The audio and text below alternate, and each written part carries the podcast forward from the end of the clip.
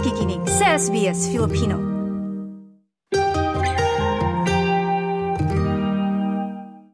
Ang radyo, ang tatay ko ang mahilig. Kaya nakikisabay lang ako. Yun nga, sabi mo, yung gabi ng lagim, yung... Ewan ko ano pa yung is... Si Matarda. yung love letter, ano?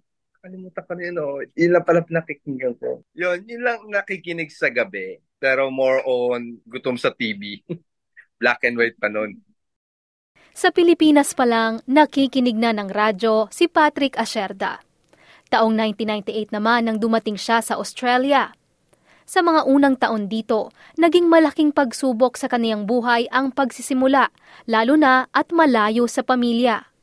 For the first two years namin dito, two to three years, ang hirap nung naging sitwasyon na ano, kasi nga, for one year, yung misis ko nando sa um, ano Amerika, ako nasa dito tapos anak kong isa nasa Philippines. Ang hirap ng communication. Dahil hindi pa uso noon ang mga gadget at cellphone, sa mga panahon na naghahanap siya ng mapapaglibangan, impormasyon at balita, sa radyo siya tumututok.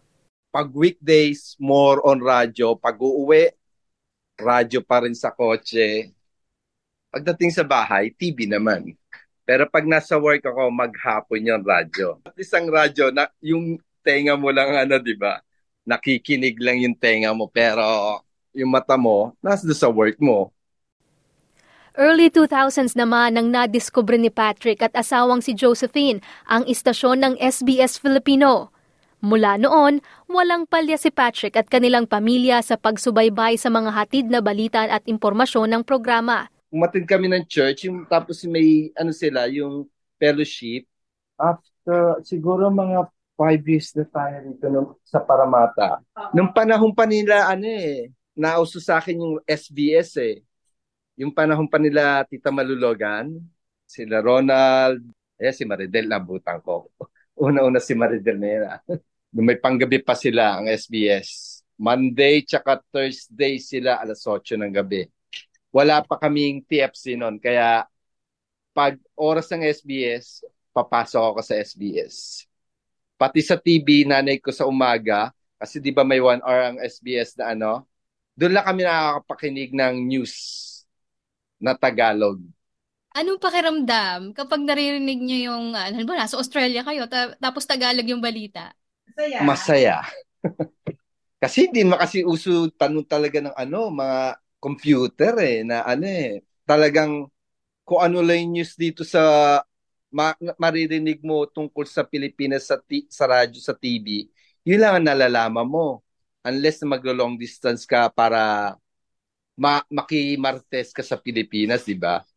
Ilan sa kanyang mga tinututukan ang mga payong pampinansyal, visa at pamumuhay sa Australia.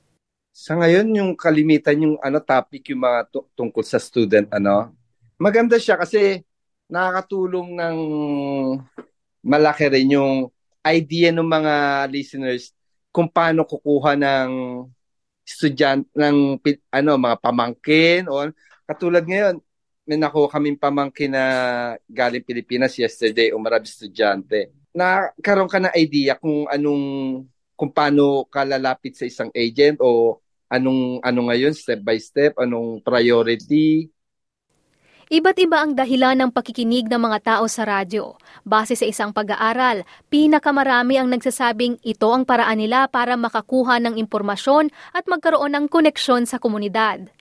Ayon sa President ng National Ethnic and Multicultural Broadcasters Council sa Australia na si Juan Paulo Legaspi, patuloy na dumadami ang bilang ng mga community radio sa bansa – isang patunay sa pangangailangan sa medium na ito sa kabila ng pagbabago sa listening habit ng mga tao.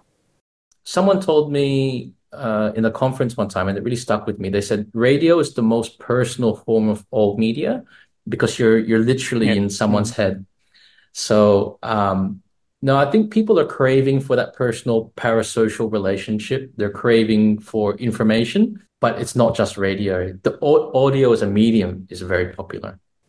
Dagdag niya, kahit lumipas ang mahabang panahon at mayroon ng makabagong teknolohiya, hindi mawawala, kundi mag-iibang anyo lamang ang radyo. It's always evolving. So I think when people think, oh, radio is dying, I was like, well, no. Even as, even just strictly speaking, radio as a yeah. medium, people still listen to it in their cars.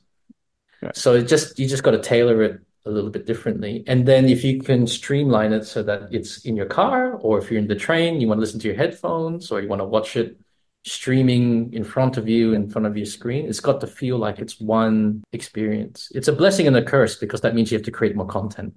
Sang-ayon dito si Patrick at Anya, marami pa rin ang nakikinig sa iba't ibang paraan. Well, siguro naging part na rin ng, ng buhay ang radyo sa araw-araw na pagbabiyahe ka, papasok ka sa trabaho, andyan pa rin yung radyo na, na makikinig ka lang, kasi ako laging driver. Kaya talaga, tutok lang ako doon sa radyo, nakikinig, intenga ko ang nakikinig. Pero sa passenger, ah, hinahalo-halo na nila. Radyo at the same time, nasa ano na sa telepono. Dahil sa pagmamahal sa programa, makailang beses nang dumalaw si Patrick sa SBS Filipino booth tuwing may mga event na nakikibahagi ang istasyon. Kasama ang kanyang pamilya, naghahatid pa siya ng merienda para sa team. At kahit tanging boses lang ang unang nakilala, itinuturing ng pamilya Aserda na bahagi ng kanilang buhay ang mga tao sa likod ng radyo. Ako thankful talaga ako. Kaya nga pag pag may chance ako na ma-meet kayo eh, iminimit ko kayo eh. Dahil appreciate ko yung effort nyo. Thank you. Salamat. At least nandiyan kayo. Nandiyan yung yung mga iba-ibang lahi nakakapakinig, nakakapakinig ng sarili, uh, yung sa lengguwahe nila. Andiyan yung nakakatulong, nakakapagbigay ng suggestion kung paano mamuhay sa Australia, lalo na yung mga estudyante, bago lang sila. At least nakakarinig sila ng mga suggestion kung paano haharapin yung araw-araw na buhay sa Australia. At ngayong World Radio Day, taus-puso rin ang pasasalamat ng SBS Filipino sa lahat ng mga naging bahagi ng programa noon at ngayon at mga masugid na tagapakinig ng mga balita at kwento ng mga Pilipino. Ako si Edinel Magtibay para sa SBS Filipino.